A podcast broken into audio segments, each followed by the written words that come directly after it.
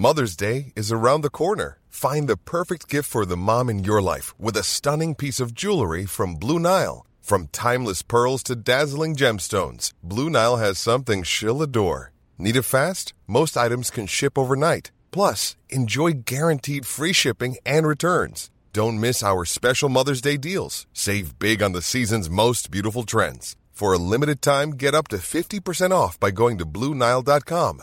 That's BlueNile.com. Since 2013, Bombas has donated over 100 million socks, underwear, and t shirts to those facing homelessness.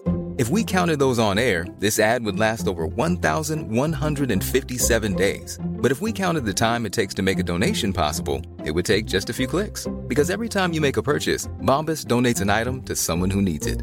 Go to bombas.com slash ACAST and use code ACAST for 20% off your first purchase. That's bombas.com slash ACAST, code ACAST. Hey, it's Danny Pellegrino from Everything Iconic. Ready to upgrade your style game without blowing your budget? Check out Quince. They've got all the good stuff shirts and polos, activewear, and fine leather goods, all at 50 to 80% less than other high end brands. And the best part? They're all about safe, ethical, and responsible manufacturing. Get that luxury vibe without the luxury price tag. Hit up quince.com slash upgrade for free shipping and 365 day returns on your next order. That's quince.com slash upgrade. Hello, and welcome back to the Psych Legal Pop podcast. This is a podcast where we talk about popular culture through the lens of an attorney and a psychotherapist. I'm Brooke Brigham. I'm the attorney. And I'm Tess Brigham. I'm the therapist. You can just say therapist from now on. Psychotherapist, psych, legal. It's a lot of. Okay. Well, I want to. I want to use the, the, proper terminology. Yes. Um, but yeah, we'll we'll use therapist yes. for shorthand. That would be good. Okay. Okay. Perfect. So we've solved that. Then the next thing we need to do is get a theme song where we have that, you know, built in. Yeah. So we have to say it over. We'll have to start working on that. Yes. well, we'll get Steve on that producer Steve, yeah. if you're listening, we need a um, we need a theme song. We need a theme song intro. Anyway, okay. today we're going to be talking about the documentary that's currently on Peacock, Casey Anthony, Where the Truth Lies. Ooh. And wow, this was this was a lot. This three part, and you know who directed this? She also directed that Secrets of Playboy. Oh, that got this woman has seen some. Well, I'm glad that she only made this one three episodes because I could not have handled ten episodes.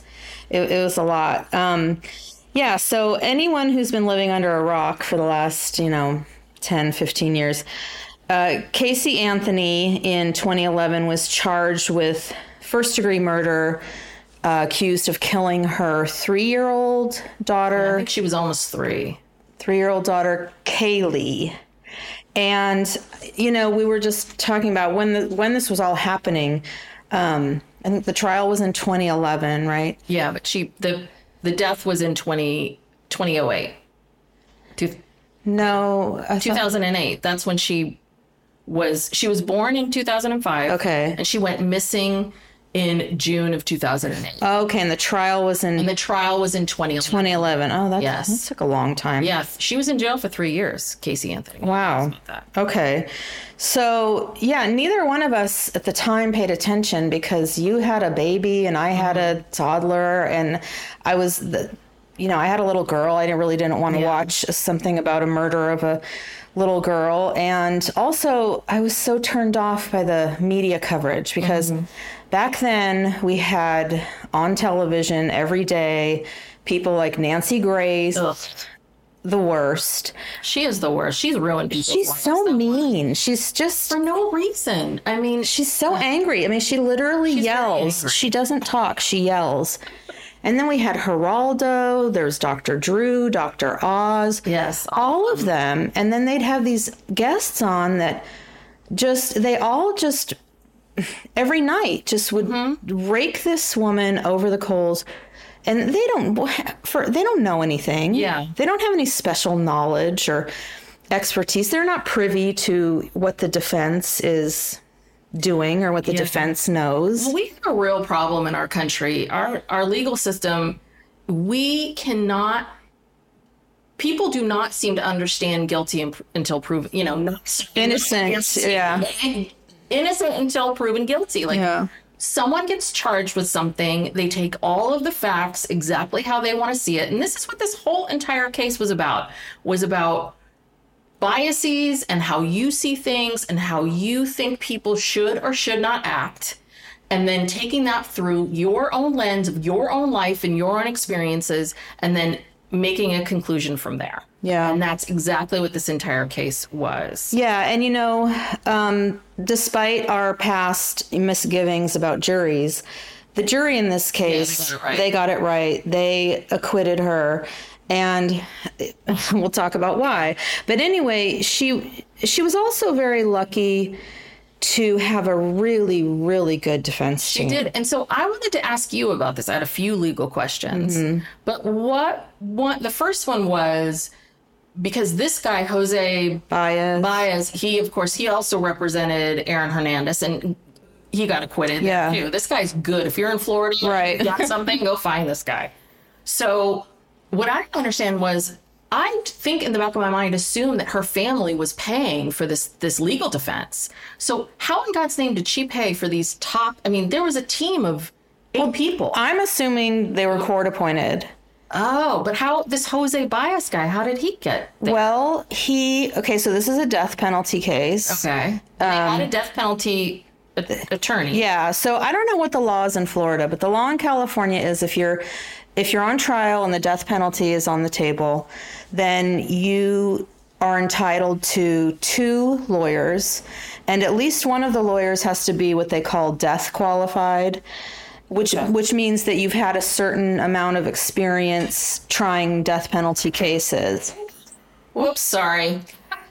I just tried to do something. Things are knocking over. So th- they said in the documentary that Jose was not death qualified. Mm. So he hadn't been like second chair. That's what you so you have a first chair and a second chair. Mm-hmm. And once you've been the second chair for a certain number of trials, you can move up to first chair. Okay. So I don't know how it, wor- it works out in Florida, but anyway, they needed a, a death qualified attorney. So then this guy Cheney Mason mm-hmm. came on, and I am assuming that they were court appointed. And if you're, you know, it's very hard to get that level of experience to be death qualified. So these are good lawyers. These were all really Yeah. the whole team. And they have a budget of, you know, they have a, a budget where they can hire experts and um, consultants and whatnot. And, but this guy, Cheney Mason, he said in the documentary that he's, he said that he spent $1 million on the, this trial. And that's why I'm confused. Well, because I think what happened was obviously court appointed only gets paid, you know, whatever Yeah. the mandated rate is, and they have a, a budget. I think that he came out of pocket for more money to hire better experts, or mm-hmm. you know what I mean. I, I can't think of any other way to interpret that. I'm I'm not really sure. and, and that was why I was wondering if Jose was this hotshot legal defense attorney and that he had the money and the backing, that maybe he came in with this idea of this is a huge case. Right. These are huge He wanted the the notoriety. Yeah. I mean, it made him famous. So I was wondering if maybe he wasn't court appointed, but that he swooped in and kind of said, hey, well, I want to represent you. This is my team.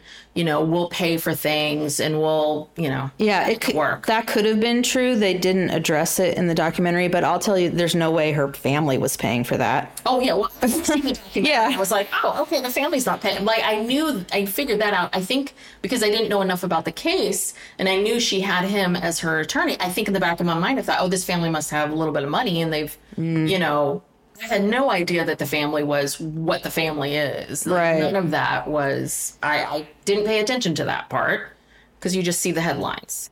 So let's. Should we start from the beginning? Let's from the beginning of the documentary because we start by you know seeing Casey Anthony today, and they rent her a home to do all of these interviews and to live in. I guess while she's doing all this because she feels very um, she wants her privacy. She doesn't want people to know where she lives, and um, And you you immediately when you first meet her and she's putting up pictures of Caylee and you know you you really get the sense of she is so guarded. She is so guarded. Like there's this wall you can feel it immediately around like what are you going to think of me?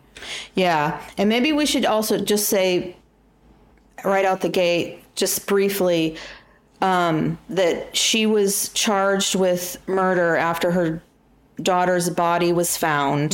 Um, basically, the remains, just skeletal remains of her daughter, was found wrapped up in a bag with um, tape. duct tape around the bag. Something like 15 houses away from her house where she lived in Florida with her parents. So she was um, 19 when she became pregnant. She was raped, and so there was no father in the picture. I think she she named some guy as the father. I think she started she she says she said I was raped at 18. I told no one. I didn't do anything about it. I didn't think anyone would believe me because I was at a party and and um she then um what started dating someone I think bef- after the rape but before she knew she was pregnant and I think she named him as the father. Right, so and I then- think he believed he was the father for the first couple years or first Well, I think I thought it was very. I thought that after a few months he had some suspicions, and then they had a DNA test. Yeah, I remember them talking about that, but I can't remember what the outcome Yeah, was. well- we figured out he wasn't the father. Yeah, he was out of the picture. So she was living with her parents in their home in Florida. I can't remember the the city. Well, they're right outside of Orlando. They're- Right, they're by Universal. Yeah. Okay. So um the and so it comes to the attention of the police through a phone call from Casey's mother. She calls 911 and she says, My granddaughter has been missing for 31 days. And then she puts Casey on the phone, and the 911 operator starts asking her questions. You know, well, where is your child? Who is she with? And she initially says that she's with this, she names this woman who's not, Zanny. not a real person Zanny the nanny. and says that that's her nanny and she left her with her. And basically, you know, the police get involved. She tells a series of lies. You know, this will come into to it'll become more clear later why, but she uh, lies, tells the police a lot of lies, and kind of leads them down a rabbit hole, and then they end up um, finding the remains. Eventually, they, f- they identify the body, and So she's already in jail for this because she gets arrested.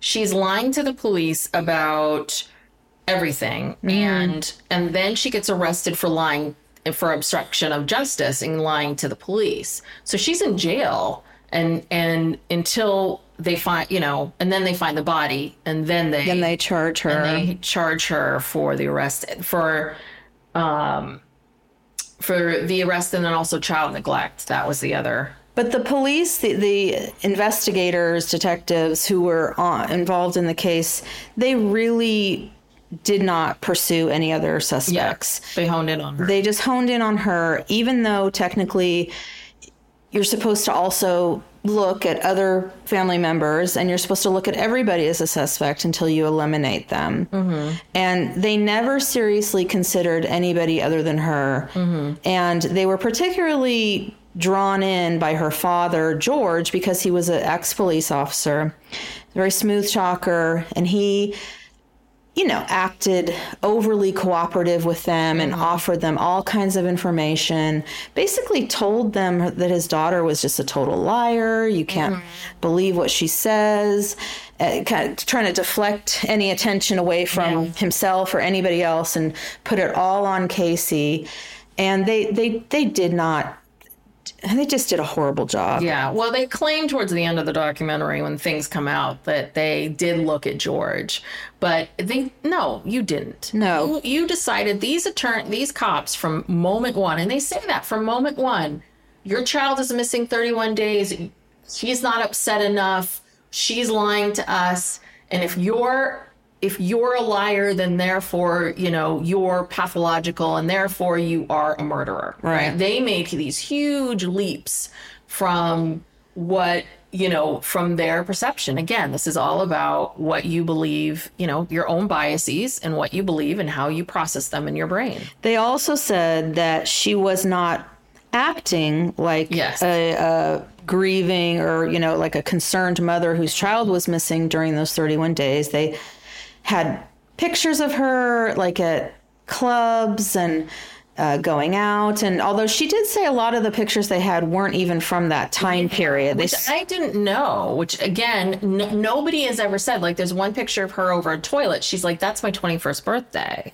Like, that wasn't. So during the 31 days, um, she she did go out and she was doing things. but she was working She was because also, yeah, she she, her her parents didn't know this, but she she said that she was trying to save up enough money to move out Yes. of their house. So she had been working at Universal Studios, but that job ended, and then she got a job working in clubs at night doing promotions or Mm-hmm. Yeah. something. And her boyfriend also worked in the clubs, but she didn't want to tell her parents this. She didn't want them to know that she was making all this money. And she said those pictures were taken. She says, I don't even have a drink in my hand in any of those pictures. She's like, Yeah, I was there at the club working, Mm-hmm. Yeah. promoting. And also, you know, we'll talk more about this later. Her mental state was yeah, she was not yeah she was not acting like a, a, a grieving person she was literally shut down like mentally trying to protect herself Yeah.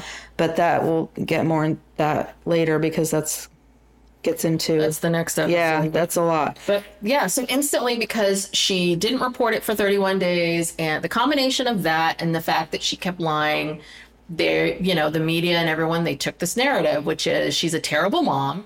And of course, she didn't want to have a child. She wanted to She party wanted to with party. friends. And so she she killed her daughter so that she can party with her friends. That's that's yeah period Period, and yeah Um, and Casey very much owns her lies and what she said. And she said because she stole a friend's checkbook, she was, you know, she got a tattoo, she did all of these things. And so she owns the fact that she stole that money, that she was, um, you know, I think there's a there's a video of her at Target like buying food and people are like, There's no food in there for a child and like, you know, she's got a big case of Bud Lights and and so everything she did during that time um, was scrutinized.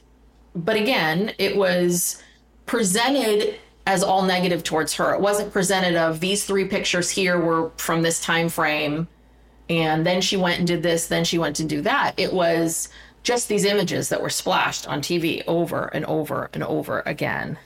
Yeah, and they show you know there's people in Florida who are standing outside her "Killer." her house with these signs that say you're a baby killer, and it was yeah, it was like an angry mob, Yeah. Yeah. and people who didn't even know her were just hysterical over you know Well, what was also interesting, so then they the then it moves on to Casey's story. And so she admits I was lying to the police.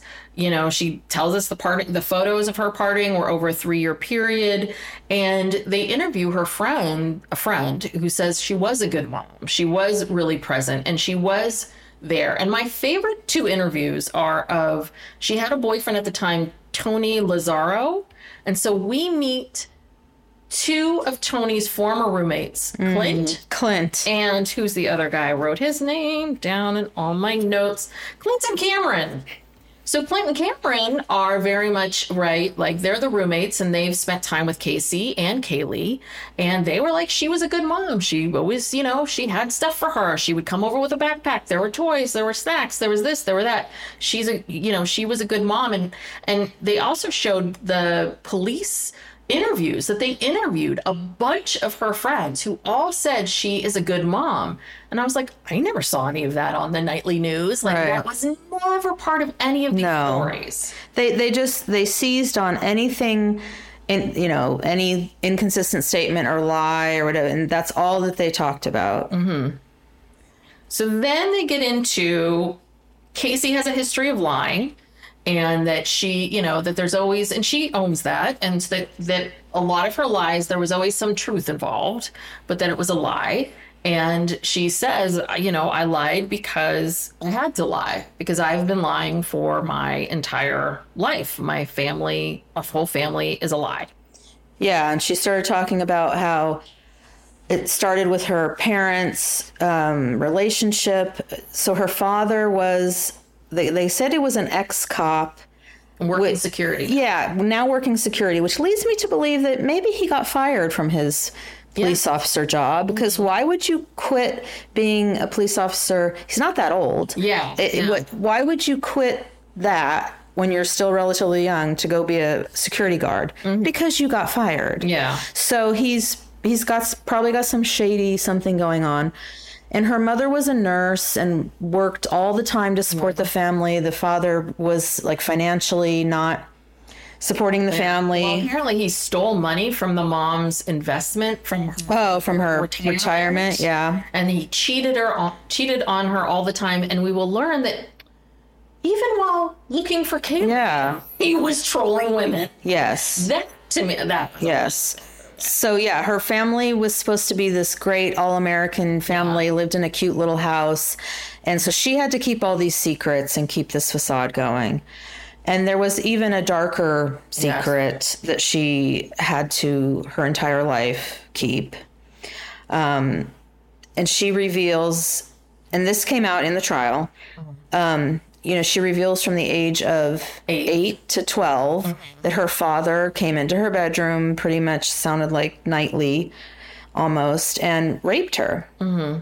And that when she turned 12, he stopped and started uh, sending her brother in Yeah. to molest her. I guess he never had, you know, penetration with her. Was she said from 12 to 15 and this is what I was wondering because the stuff with the father stopped when she's 12 and then it started up with the brother. I don't know what the l- lag time was between the two.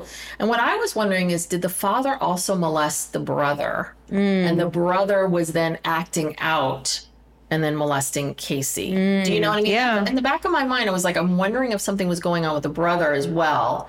And then, right, because a lot of people that they perpetuate the cycle. This is very, very common for someone to who has been molested to molest. And so that's what I was just wondering if the brother, because the way she described it with the brother, it seemed like he was almost like he would like reach under her shirt and touch her breast, like kind of that same thing like that Duggar kid, you know, that mm-hmm. Josh Josh Duggar who's now in prison. You know what he did to his sisters, which is you know using them as a an anatomy doll or something, right? Like, Yeah. Let me explore this. Oh, I have a sister. Let me go into her room. Like so unreal. Because what I thought when she said that her father stopped raping her at 12, I thought, well, maybe she got her period.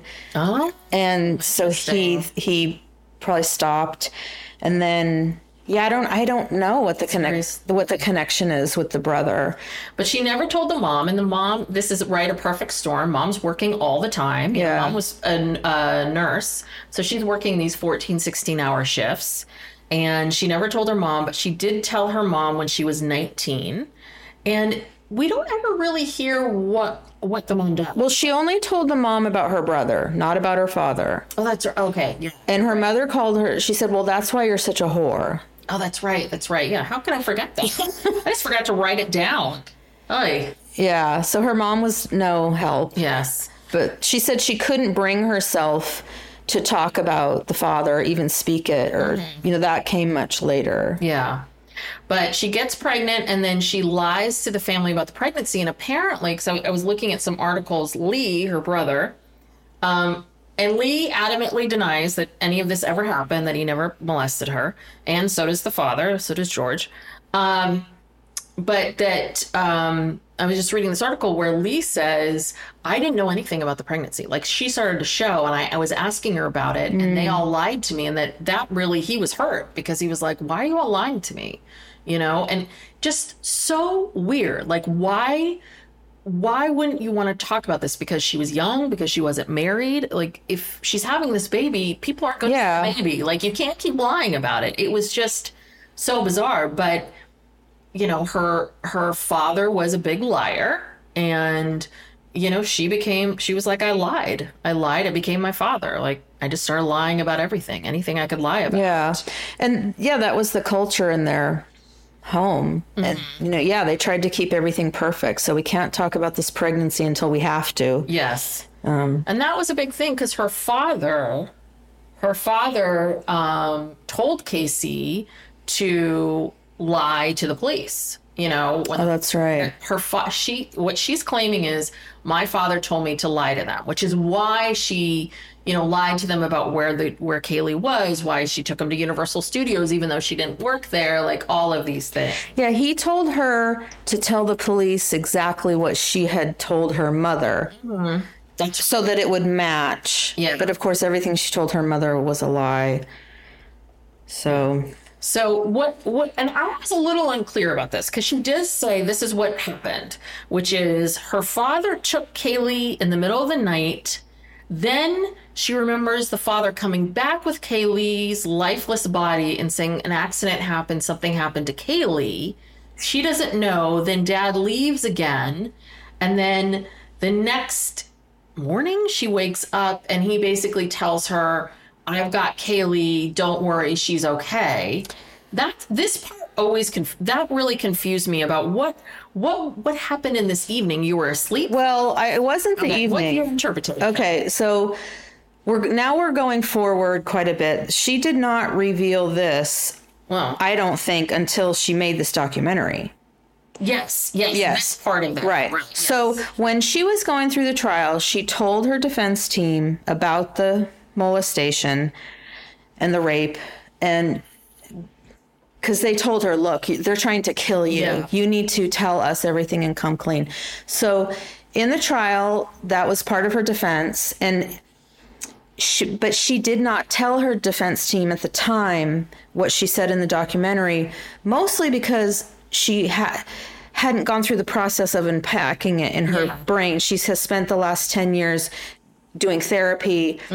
Um, she she talks about how she puts all her memories in a box. Each Yeah. memory is in a box, and she developed this kind of dissociative which is very common for trauma victims disorder right like you you compartmentalize these things you put them away because your brain absolutely cannot handle them especially as a young person so it took her all this time of therapy and unpacking everything and being away from her family to put it all together and say what exactly happened. So in the trial, they didn't have the benefit of this story, so they went with this story of an accidental drowning because they had to have something. Yeah. You know, they, they couldn't just go in there and say, well, she was molested because you can't jump from, well, she was molested to, you know, right. They had to have something to fill it in. So they used the maybe she drowned in the back pool story. But 10 years later, she says what really happened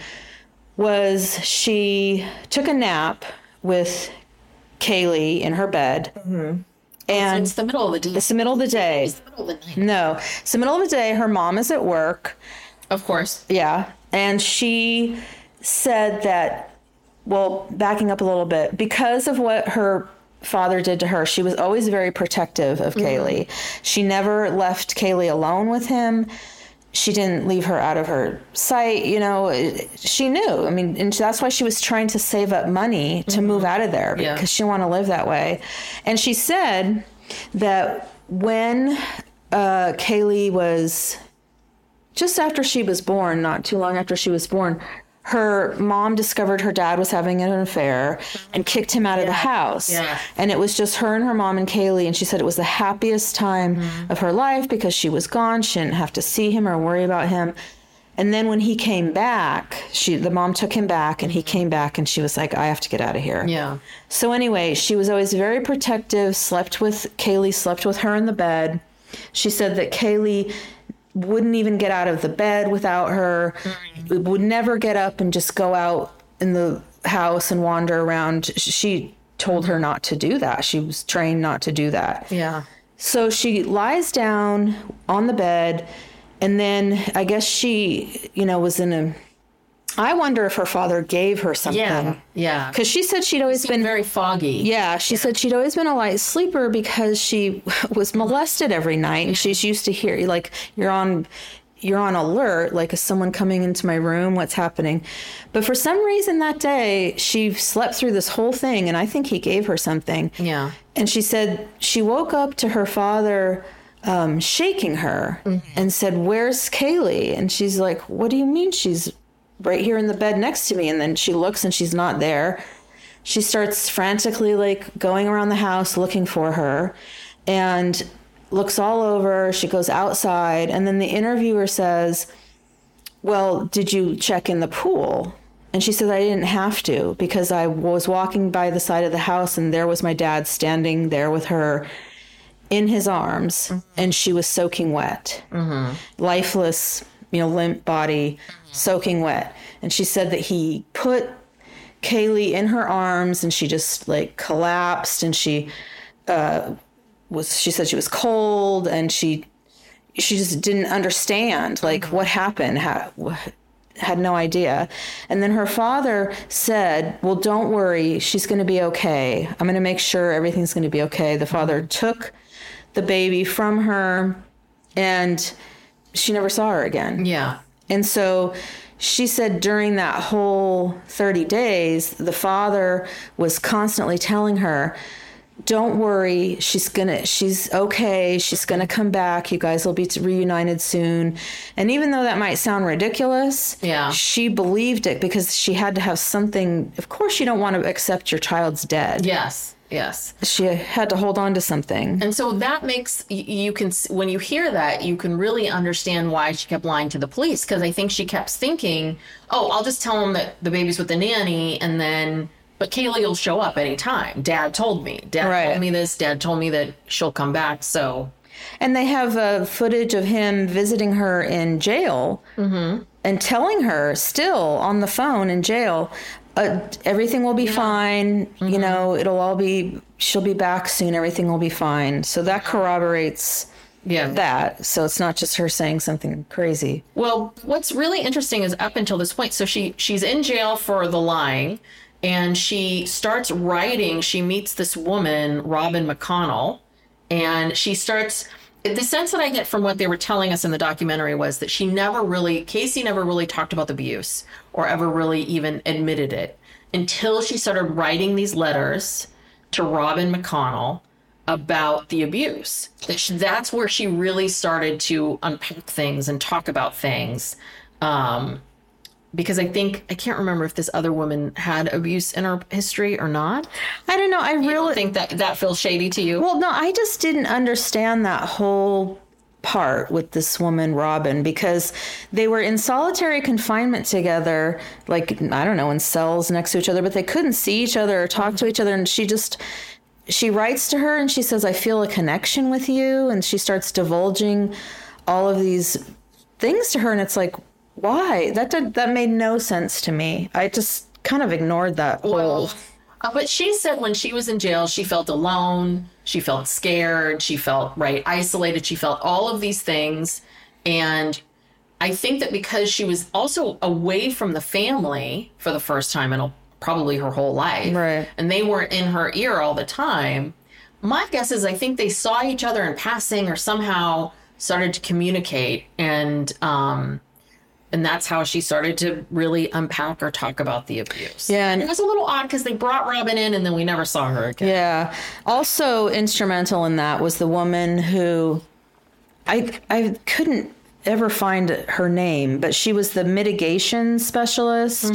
The um the bald woman with the big earrings. Yes. Oh, her. Yeah. Yeah, so that's another thing in death penalty cases. I didn't write her name down. Yeah, Yes. in death penalty cases, they ha- always have someone like a mitigation specialist, they call them, who, because you have to prepare for the prospect that there's going to be a guilty verdict, and then you move into the penalty phase of whether the death penalty is imposed.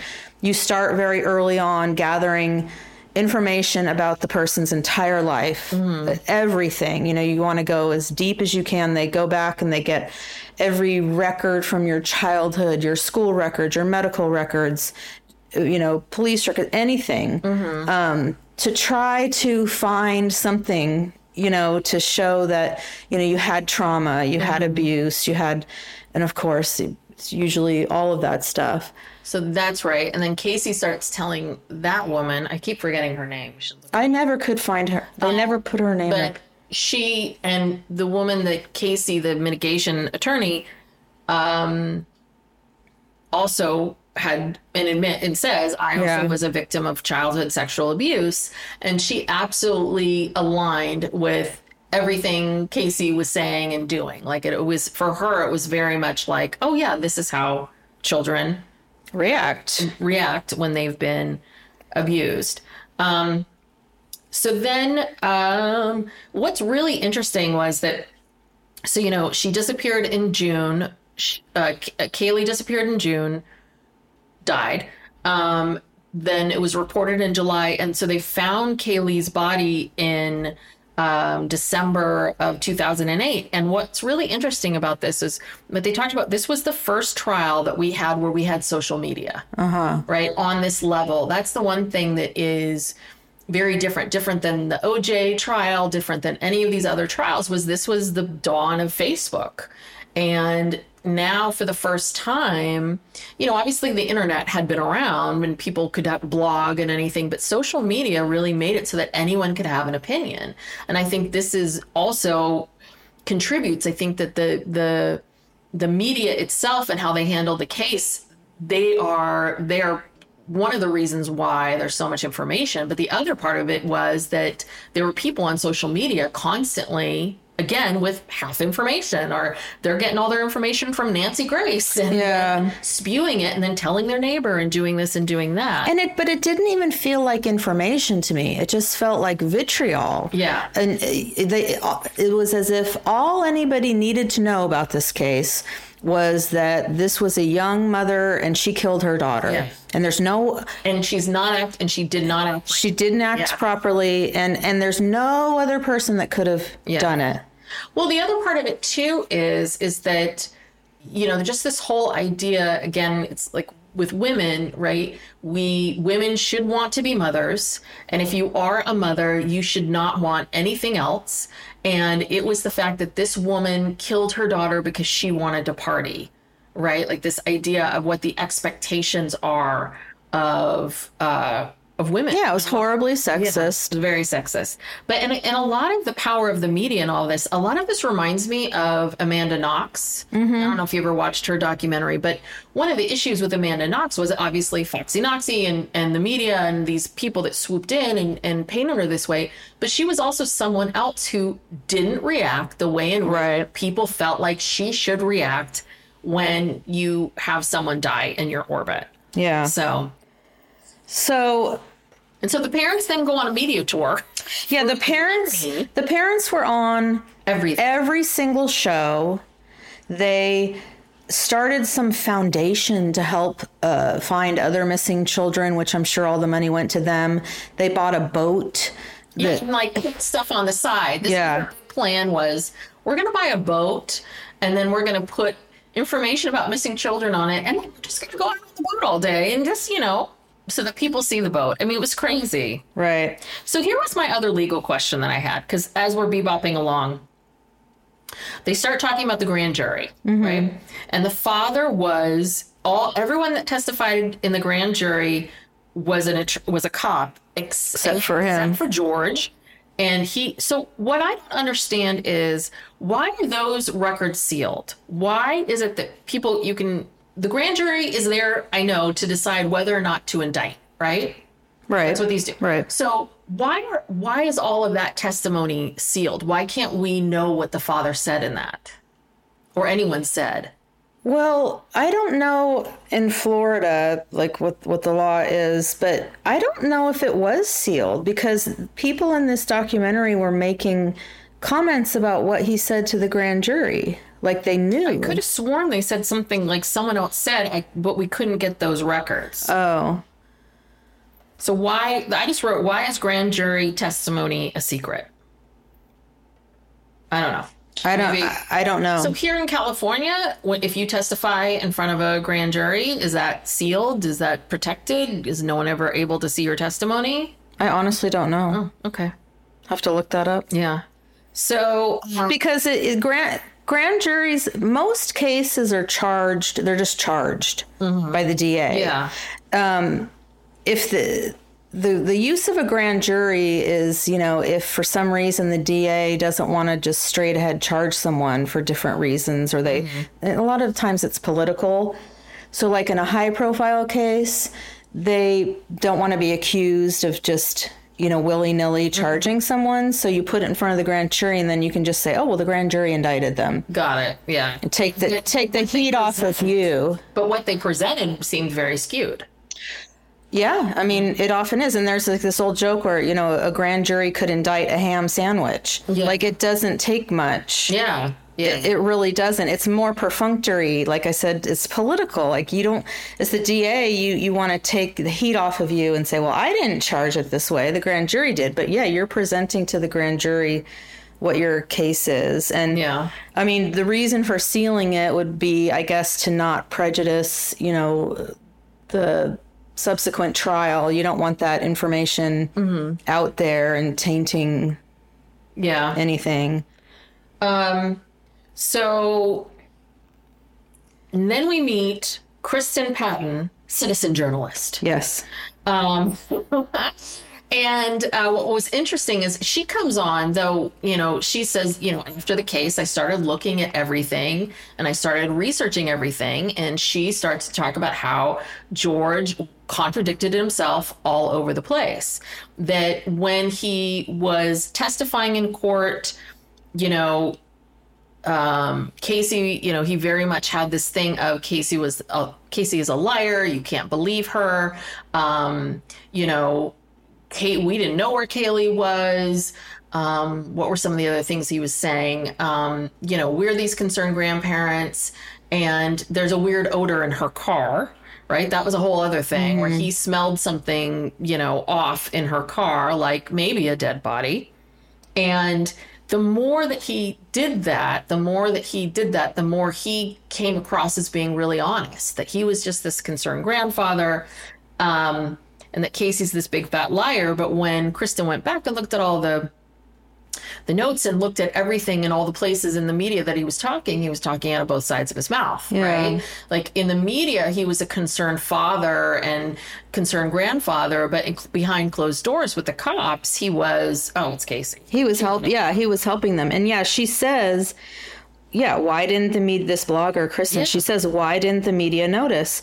And it was These differences, yeah. It was because the media was so fixated. They had already villainized Casey. Mm-hmm. They had already had these George and Cindy on all these shows already. So they were in their pocket. They wanted them to keep coming back. So they're not going to call them out. Mm-hmm.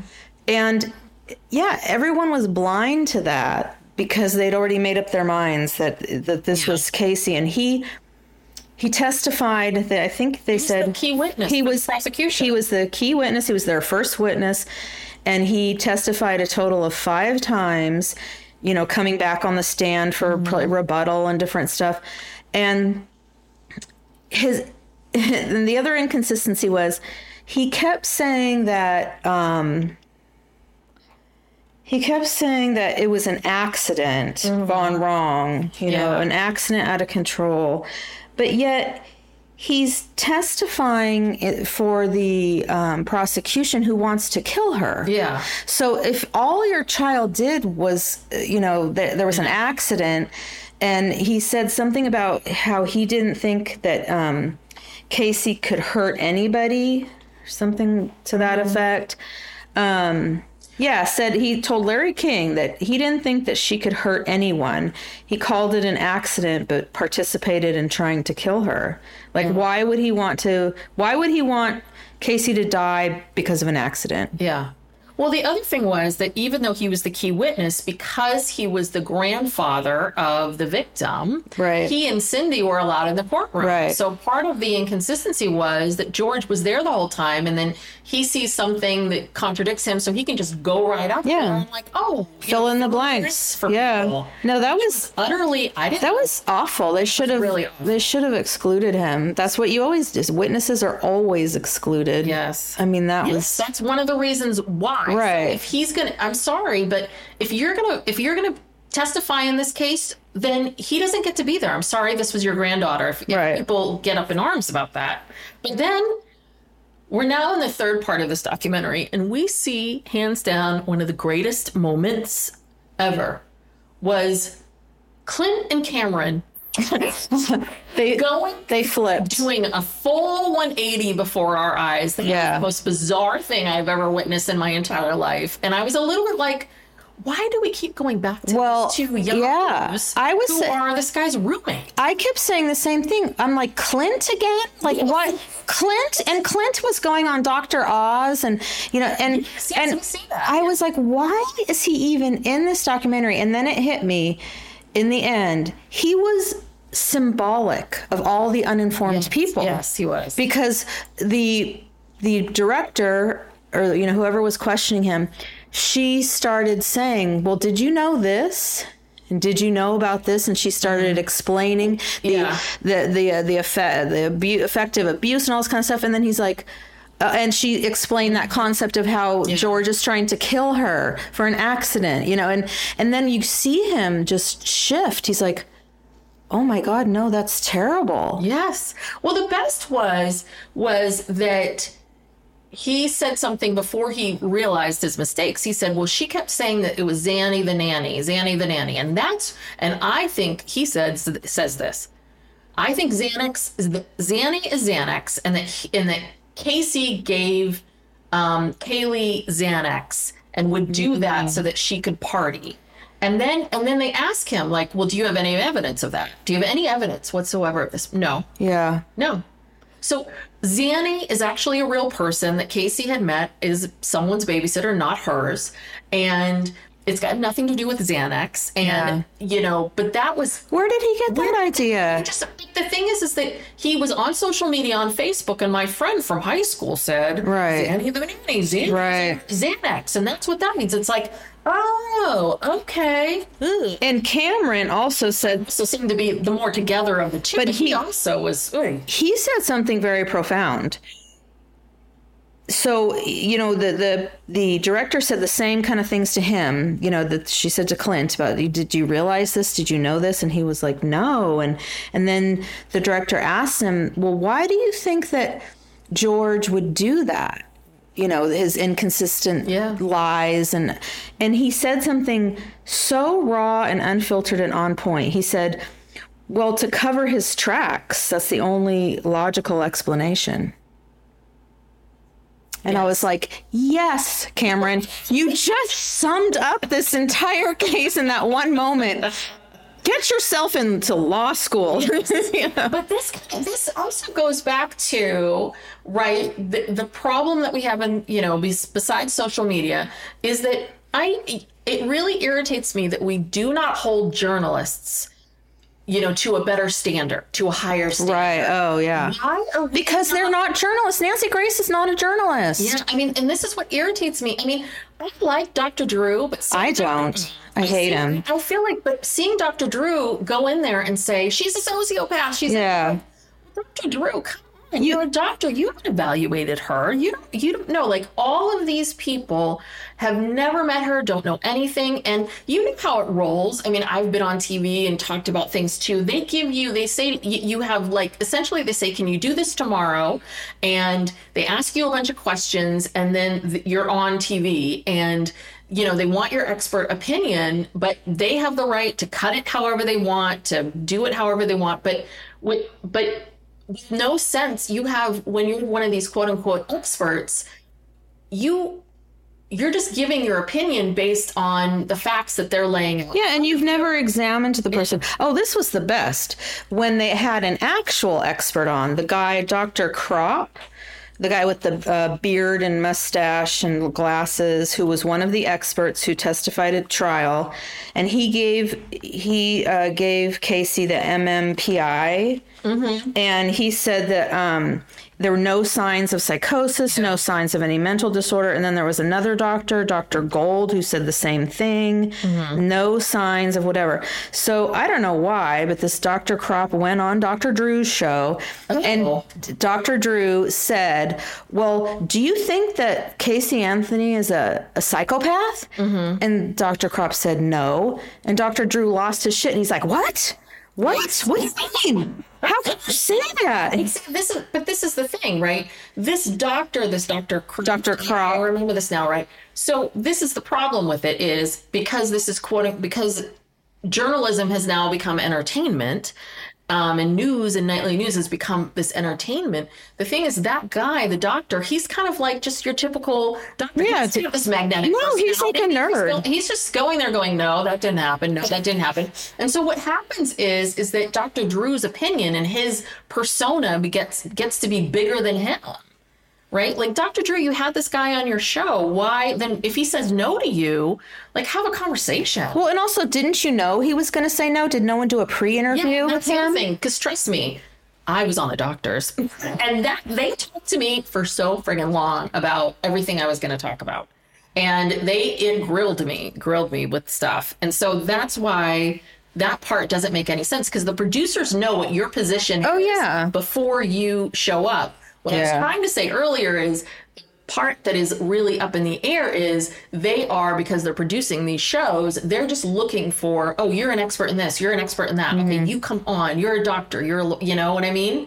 And then these people are quote unquote experts now right of this particular case. And it's like no they're in, they're made they're an expert in their field they're just not an expert in this case Yeah. and that's the problem Well, I'm so glad that Dr. Drew and Dr. Oz and uh, they're no longer on the air. Is Nancy Grace still on the air? Oh god i think she is God. Oh, and then there's that other woman who has the strange hair, the rooster hair. yeah she was very She's awful too. I mean, they're just awful. They, they shouldn't and so shouldn't be allowed on TV. And then there's there's one. So next, Lee, the brother, testifies. I guess on on the defense's side for Casey, Right.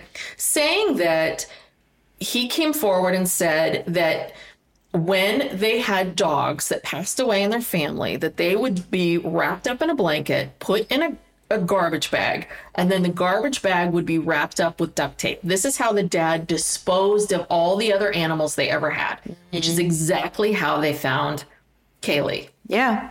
And also, he didn't really make any attempt to bury her. Yeah. And because I think he wanted the body to be Yes, found. Of course. Because he he wanted because he knew they were going to blame Casey, and he knew that he you know because he thinks he's so smart, you know, Mr. X cop. He knew he had a plan Yes, of how he he was going to um, frame her. Yeah. And you know, this is one of the saddest things is you know when when Casey is describing when she finally has all her memories and recollections and everything sorted out and she tells the story about that day and and you know seeing her dad I gasped when she said mm-hmm. you know she said I I turned the corner and there he is you know holding her body and she says, Why didn't he call 911? I wasn't the only one at home. Mm-hmm. But I'm blamed for this and Yeah. accused of it, and I didn't do it. Got his records. They never Yes. his phone records. They got his phone records, but not the cell tower records. Because here was another thing they were trying to pin on Yeah, Casey. there was a lot of junk science. a lot of, so she,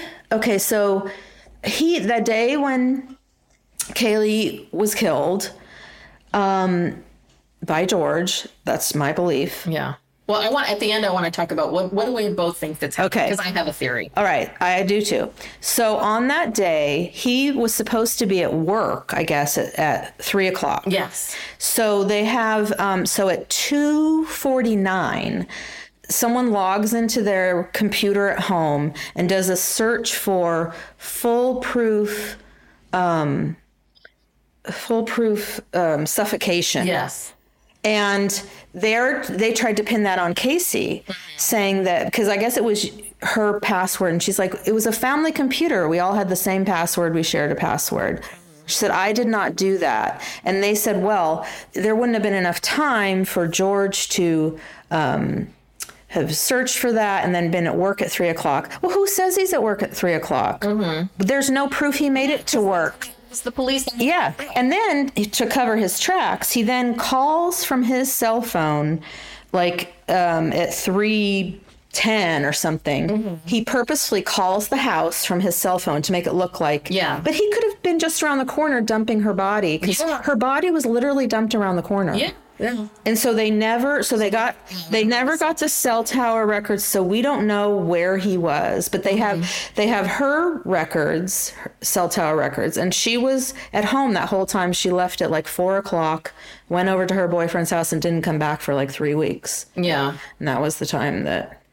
Like, okay. And so next is one of my other favorite parts of the show. So then we go on to they had a woman named Crystal Mm-hmm. testify who had an affair with George. Guess where Crystal and George met?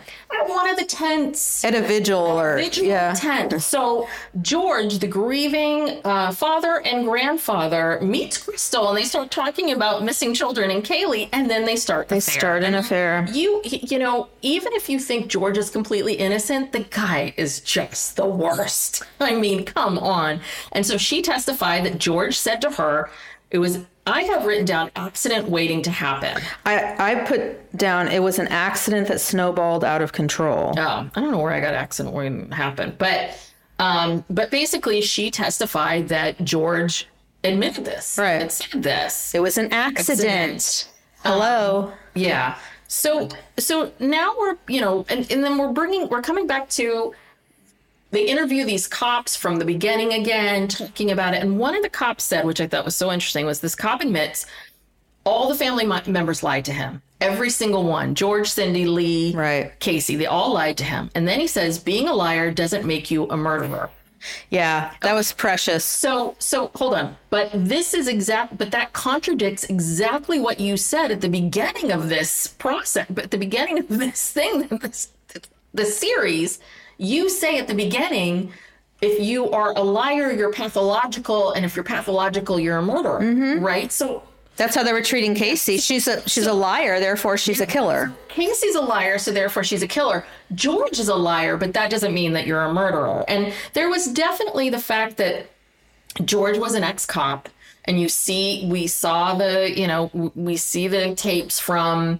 um, George being interviewed. That he's kind of leading them, and he's he's constantly like pushing them and moving them in certain directions, and that he he came in and just like, oh, I'm a cop, and we're in this together, and we're buddies, and we're Yeah, buddies. I want to help you. I want to help you and all of that. And then and then we flash towards 2019 and I didn't realize that George got into a horrible accident. Yeah. And he's in one of those huge braces. And it's, it's like, Jesus Christ, buddy, you look horrendous. You know, like this, this, you're going to go on Dr. Oz? Uh, yeah. 20, like, so weird. Well, there. And you just got this, I think they probably Well, he, he but he and he tells Dr. Oz, he says, I need to be forgiven by her, meaning Casey, and my son. And then Cindy immediately says, But it was an accident. And then, you know, Casey's watching this with the director, and she's like, What? What? Wait a what? She'd never seen this before. And she was like, Well, what does he need to be forgiven for? You know, that's that's she just wants to, you know, we're it's like we keep getting with George, we keep getting so close. Yes, yes. We so close to him, you know, admitting something. Maybe on his deathbed. Um, I guess he's still alive, I think. Yeah, that accident looked nasty. Oof, you know? And then the funeral. Oh my god, that fu- I had never seen scenes from this funeral. I was like, what what is this? I thought I said, are we starting to watch a religious program? Yeah. Like, what is this? That funeral and the guy singing. And they wouldn't even let they wouldn't even let Casey come to the funeral which is really awful. She's sitting in jail. Stars of the show.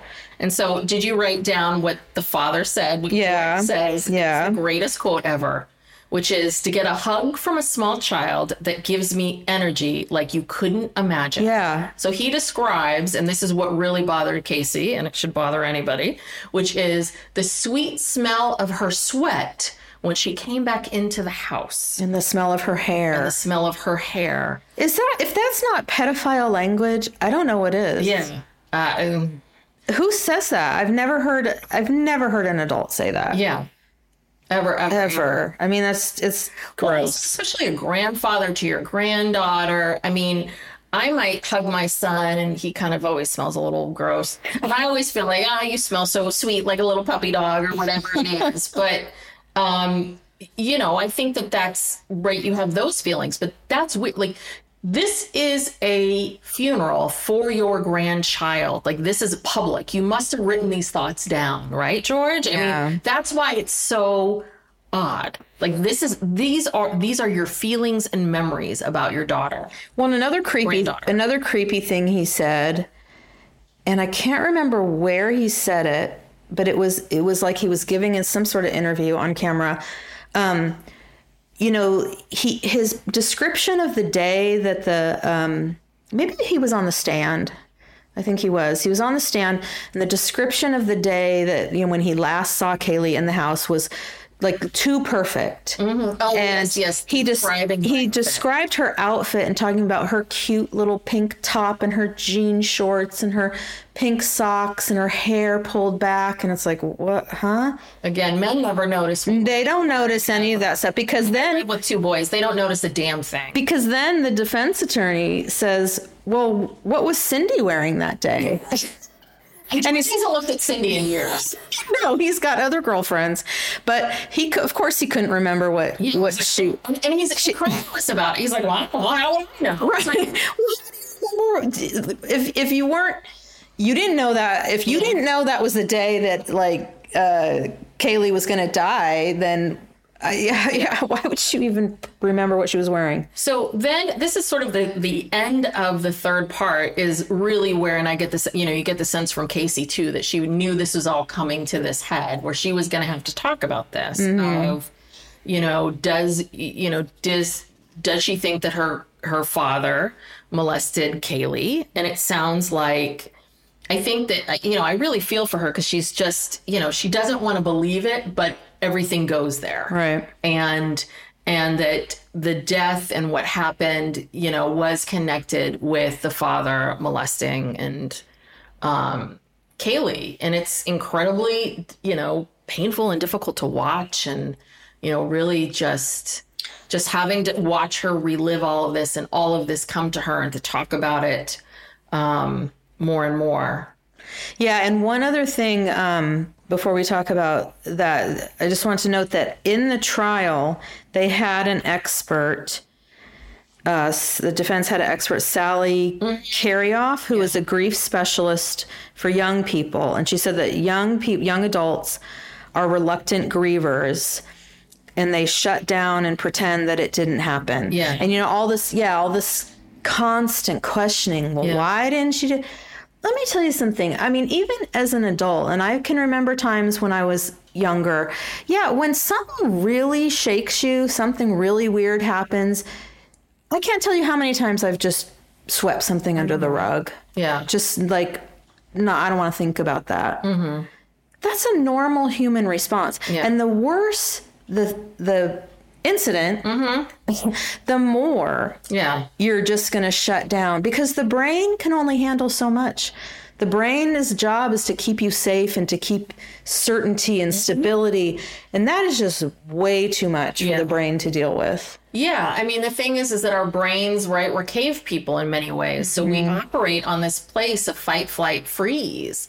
And so she very much it sounds like she was in this state of trauma, anxiety every single day of her life. Yeah.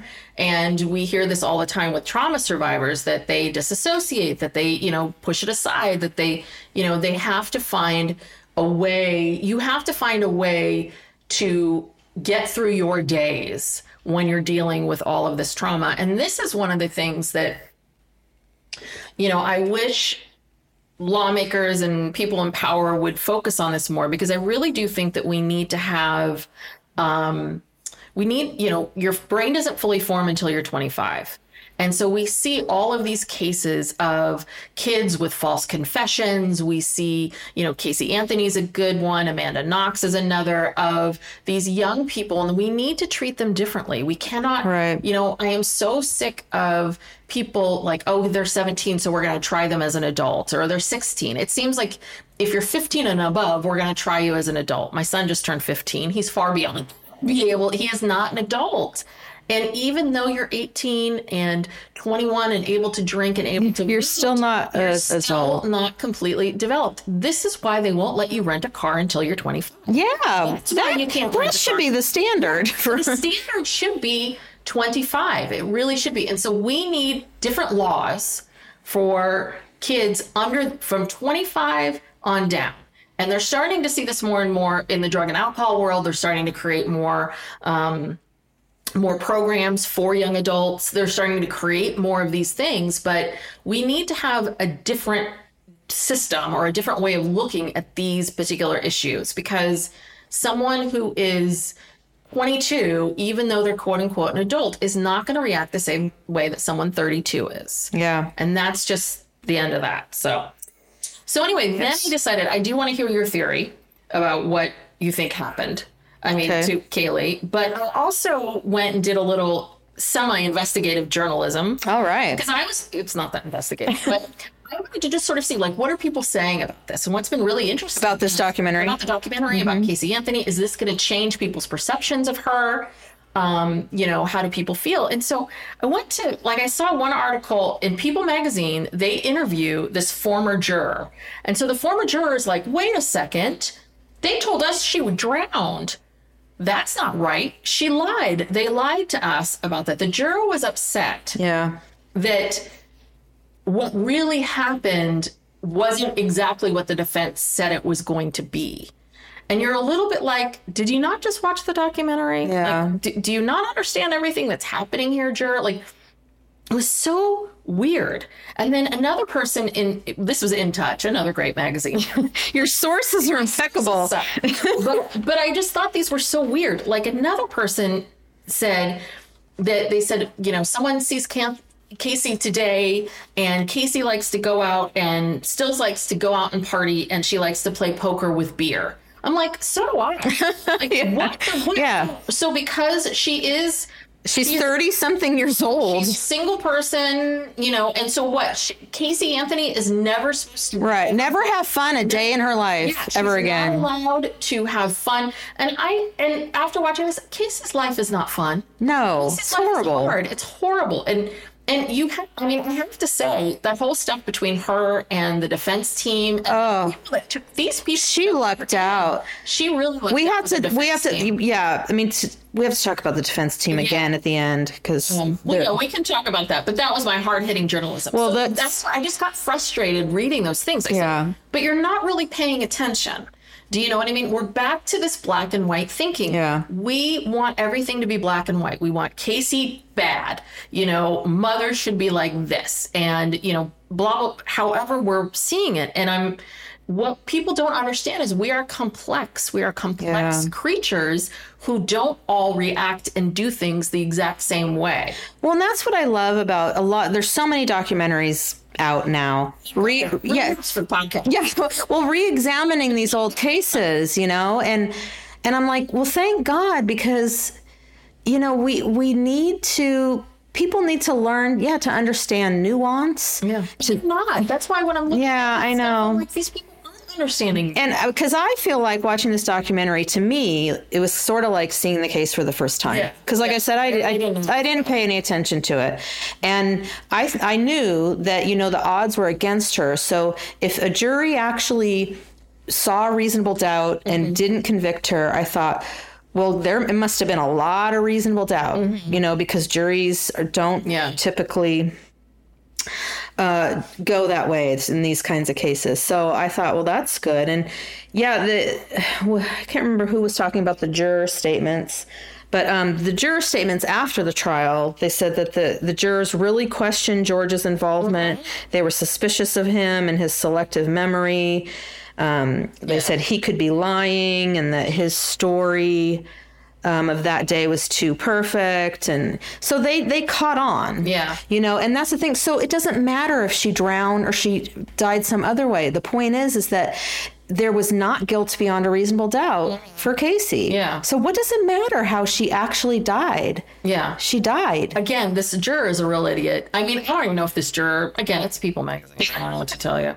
Is it even a real juror? No, no, it's not, you know, none of this is real journalism. I was just kind of surprised Yeah. by people's reactions. So you let's because we're over an hour now. So let's wrap up by Okay. talking about what your theory is on how Caylee died, and then we can we can let's end on a high note and talk about How the- great those the- people. Yes, Yes. the defense team, and I've forgotten the guy. I should have written it down. You're much better at writing down people. Oh, I wrote. Oh, the um, the investigator took Casey Pat McKenna. Pat McKenna, the real hero. Yes, God- God bless him. Thing. Okay, so what's your theory? Okay. My theory is is that George did come into the room. I think he did drug Casey, you know, put something in her coffee or something. I think he wanted to abuse Caylee. I don't know if he'd ever done it before because, you know, like uh, Casey testified about how she didn't really let her out of her sight. So he wouldn't have had the opportunity.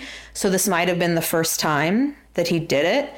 Took her out of the room, tried to abuse her. Now, one of the things that um, Casey said that he used to do to her when he was raping her at night, when she was a child, was that if she tried to protest at all or tried to, you know, fight back or say no, he would take a pillow and put it over her head until she passed out.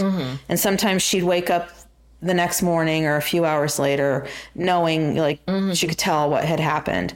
So that's part of his MO. I think he uh you know, obviously the child is going to be making noise. I think he put a pillow over her head and um and killed her.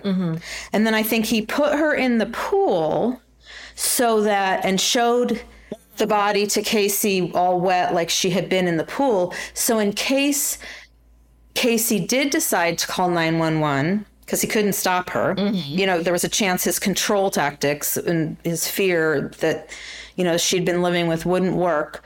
In case she called 911, they could just say, well, it's an accidental drowning. And as the as the defense pointed out, and that's the leading cause of death for kids in Florida. Yes.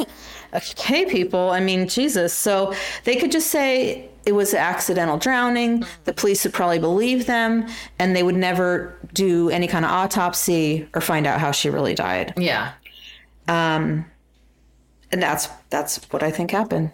Yeah, I agree. I mean, I I was going back and forth between did he smother Caylee or did he give her the same drug that he gave? Because that's why I that's why I thought it was the middle of the night because I was so confused about why she seemed so out of it.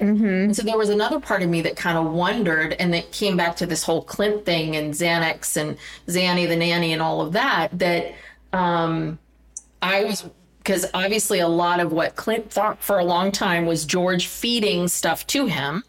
So I thought maybe the dad drugged Caylee too, and just because she's so little, you know, gave her Gave her too much. and that's how she died. So it was one of those two two things. What I understand is so if you're George and this happens and she's the wet, why not call 911 right there? Like, why not, you know, did, why not just call 911? Did that feel too difficult for him to be able to do? Like, he wants control. He wants to control the narrative. He wants to control mm-hmm. the situation. This horrible things happen. You're telling your daughter she's drowned. And then why not just call 911? Is it that he wanted to? I just don't understand that. I think he wanted to be able to pin it on Casey definitively, and that you know this missing child and the finding the dead body and all of that would point So much more to Casey and the fact that she didn't report it. yeah, okay. Because he was going to prevent her from reporting it. That's it. He, he was going to Prevented her from right. reporting it. Okay. string her along, make her look guilty, get the pictures of her in the club. Yeah. Yeah. Um, I just don't. I don't get the sense that George is that Smart. smart and diabolical Yeah. and all of these other things. But I mean, tell you like white privilege, white Yeah. cock. Well, yeah, he pulled it off because he was buddy buddy. Once those police got involved, those Keystone cops, those stupid detectives, once they got involved, he had them wrapped around Yeah. his finger. Yes. All right. So what? Um, let's talk about. Let's wrap up with the uh, defense. This amazing. She really.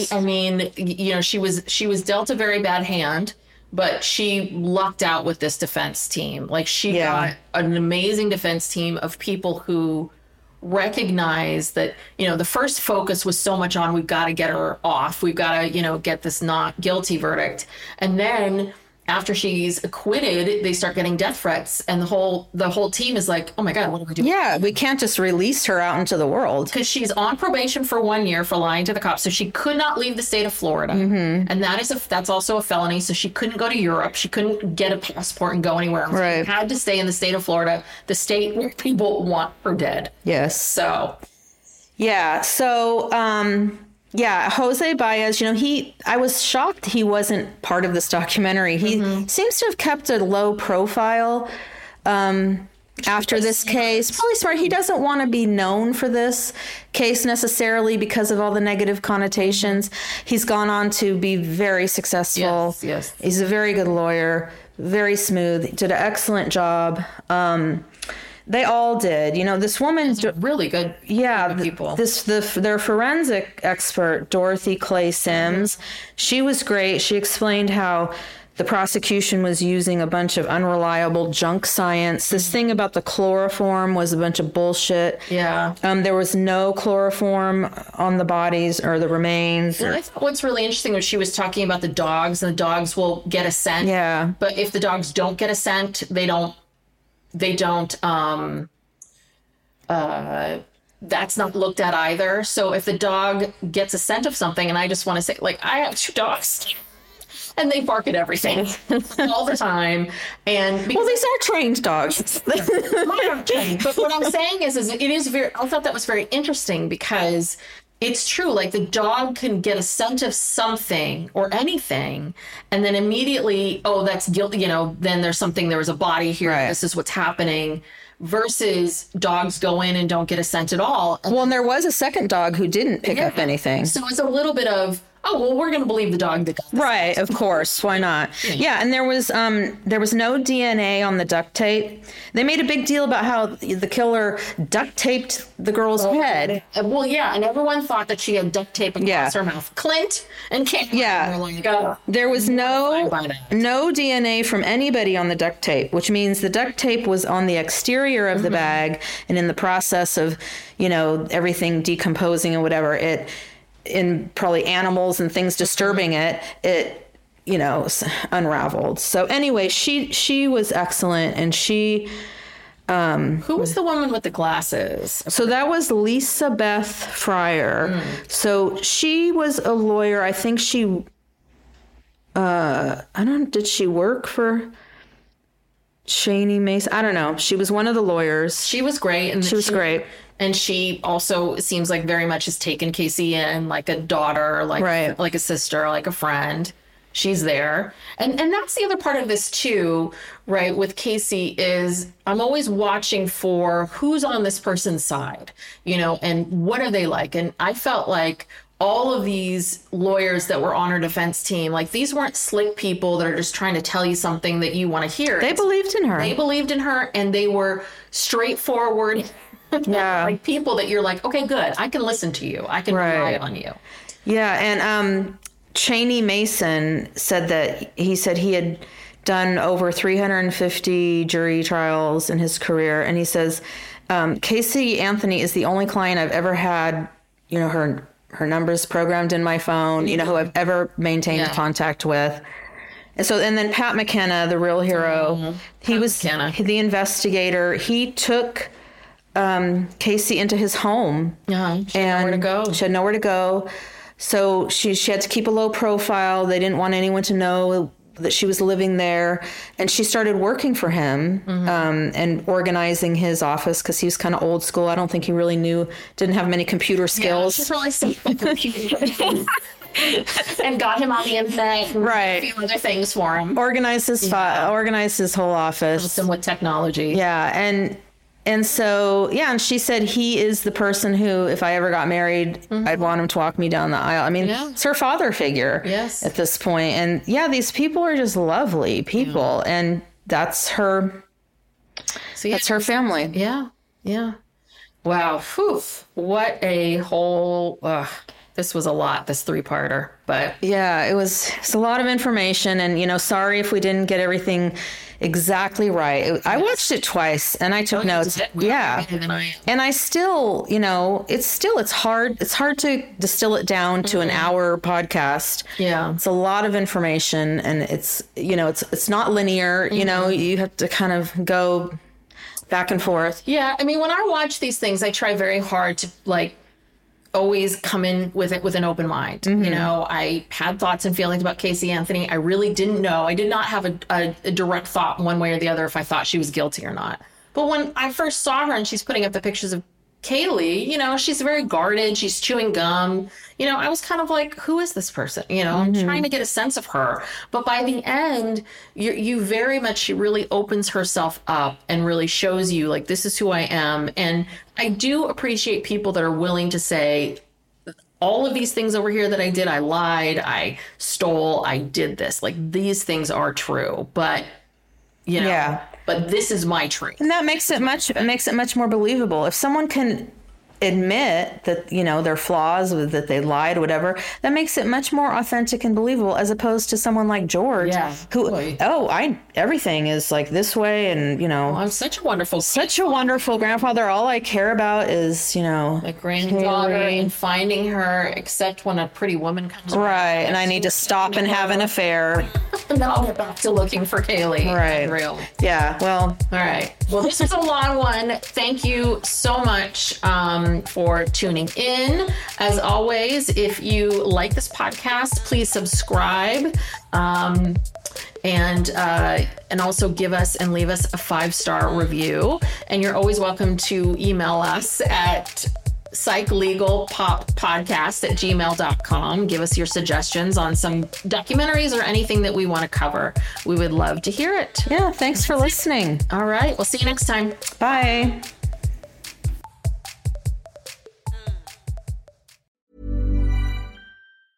Hey, it's Danny Pellegrino from Everything Iconic. Ready to upgrade your style game without blowing your budget? Check out Quince. They've got all the good stuff shirts and polos, activewear, and fine leather goods, all at 50 to 80% less than other high end brands. And the best part? They're all about safe, ethical, and responsible manufacturing. Get that luxury vibe without the luxury price tag. Hit up quince.com slash upgrade for free shipping and 365 day returns on your next order. That's quince.com slash upgrade. Mom deserves better than a drugstore card. This Mother's Day, surprise her with a truly special personalized card from Moonpig. Add your favorite photos, a heartfelt message, and we'll even mail it for you the same day, all for just $5. From mom to grandma, we have something to celebrate every mom in your life. Every mom deserves a Moonpig card. Get 50% off your first card at moonpig.com. Moonpig.com.